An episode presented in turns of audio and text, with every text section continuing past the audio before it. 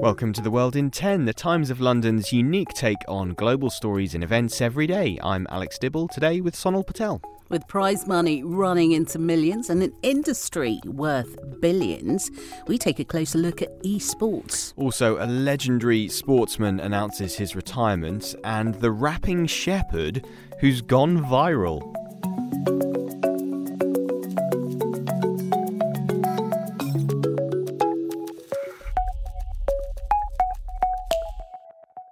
If you're not quite sure what esports are, they are essentially competitive computer games.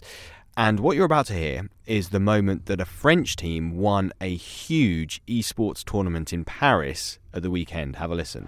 Vitality show! It's a full house from the French! No hold back! No surrender! An unbelievable moment here. If you're here to witness it for the first time, soak it up. Because you've just witnessed greatness and you've just witnessed history. Pretty high octane stuff, isn't it? And that is courtesy of Blast TV, an appropriately named uh, company, I suppose, for, for what we've just heard. Wow, that was amazing. You wouldn't think it's just people playing video games, would you? No. Um, and it is a big deal. Let's be clear. This isn't a couple of sweaty teenage gamers. Well, there might be those too, let's be honest. Uh, it's a multi billion dollar industry.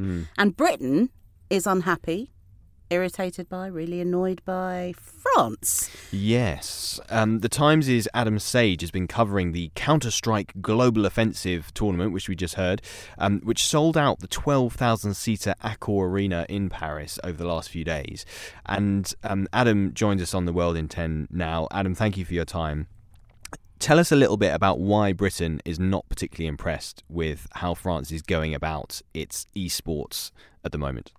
France uh, uh, uh, is clearly favouring the, the, the lucrative prize money tournaments organised by the by the video games publishers, uh, uh, rather than the international tournaments where you're playing essentially for glory rather than money. Um, it's not a member of the Global Esports Federation, um, and and it doesn't join in with the, with these sort of things. Now, the British esports see that the development of esports being in international competitions where Britain plays France or German team plays the South Korean team, as in football or, or the Rugby World Cups. Um, and I think there's a certain amount of uh, uh, frustration that France is refusing to go along with this. Mm. Well, as your article says, you know, China and the US, both big players in the in the esports world now. South Korea and Brazil as as, as well as them. Um, where are we at with esports? Because it's growing and growing, isn't it? Really quickly. There's going to be the esports Olympics in Singapore um, later later this uh, month with a seal of approval from the International Olympic Committee, it has to be said. And I'm told that there are hopes. I, I don't think anything has officially been announced yet, but there are hopes that, that, the, that there will be some kind of esports uh, at the at the real Olympics at Los Angeles in 2028.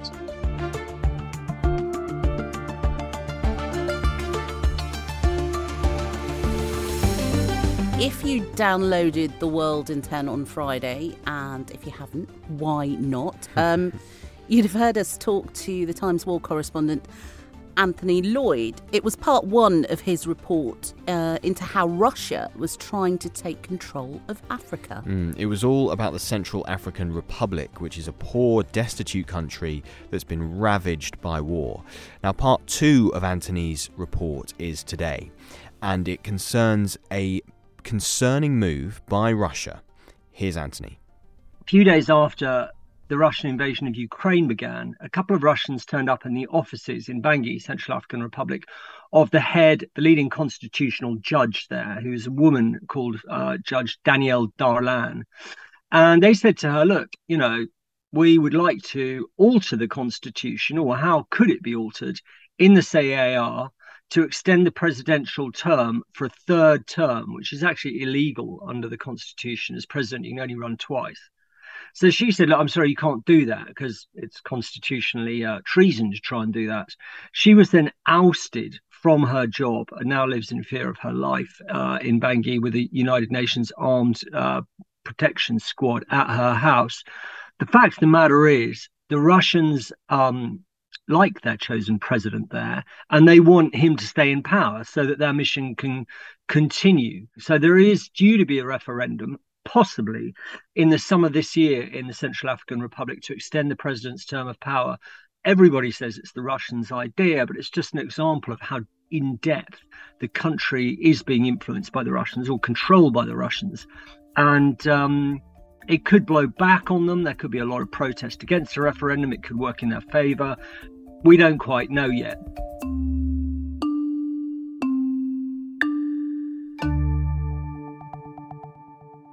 This will be my final Giro d'Italia, and 2023 will be my final season as a professional cyclist.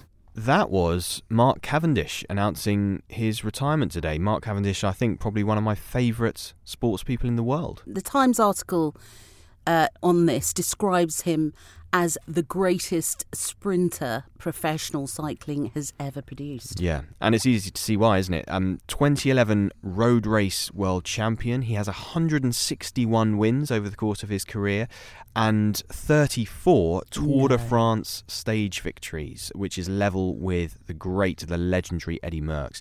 But what the Times has done in its article is pick out this amazing quote when Mark Cavendish had won a total of zero Tour de France stage wins. And here's the quote I knew last season that I was the fastest guy in the world. That's not a belief, it's proven. I'm three or four kilometres an hour faster than anyone else in the bunch over the last hundred metres of a race. They know it and I know it. You need that kind of chutzpah, don't you, to be a champion? Yeah. And he could take the record at his final Tour de France this summer. Hmm. Uh, and today, he said, cycling had allowed him to live his dream. It's taught me so much about life, about dedication, loyalty, companionship and teamwork, sacrifice, humility, and perseverance. All important things. Now, as a father, I can show my children.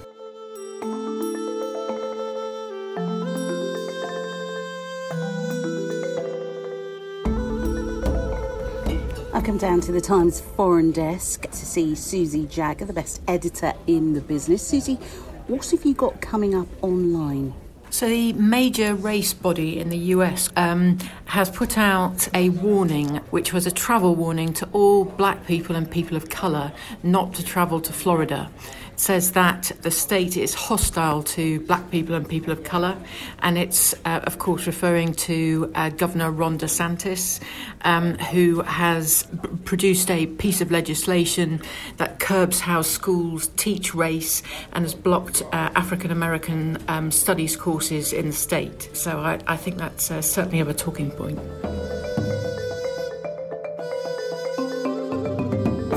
So, Alex, this is one of my top, my favourite stories of all time.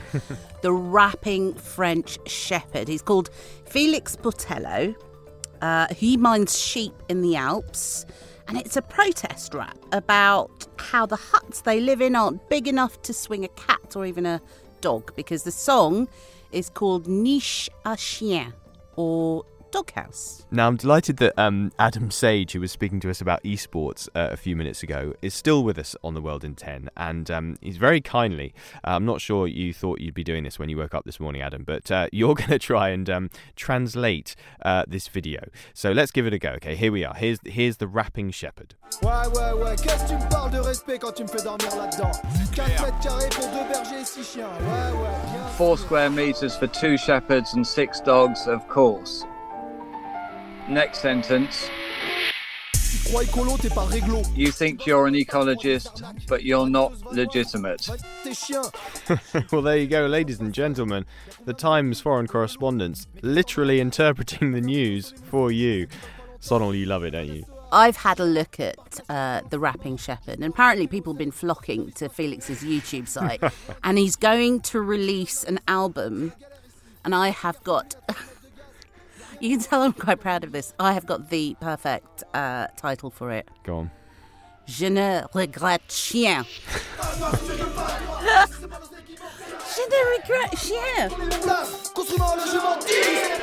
I think we're going to have to leave it there.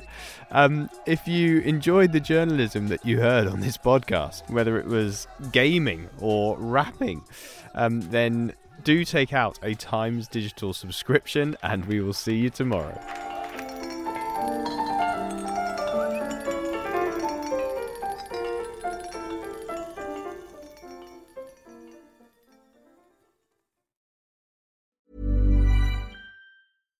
Hi, I'm Daniel, founder of Pretty Litter. Cats and cat owners deserve better than any old fashioned litter. That's why I teamed up with scientists and veterinarians to create Pretty Litter. Its innovative crystal formula has superior odor control and weighs up to 80% less than clay litter. Pretty Litter even monitors health by changing colors to help detect early signs of potential illness. It's the world's smartest kitty litter. Go to prettylitter.com and use code ACAST for 20% off your first order and a free cat toy. Terms and conditions apply. See site for details.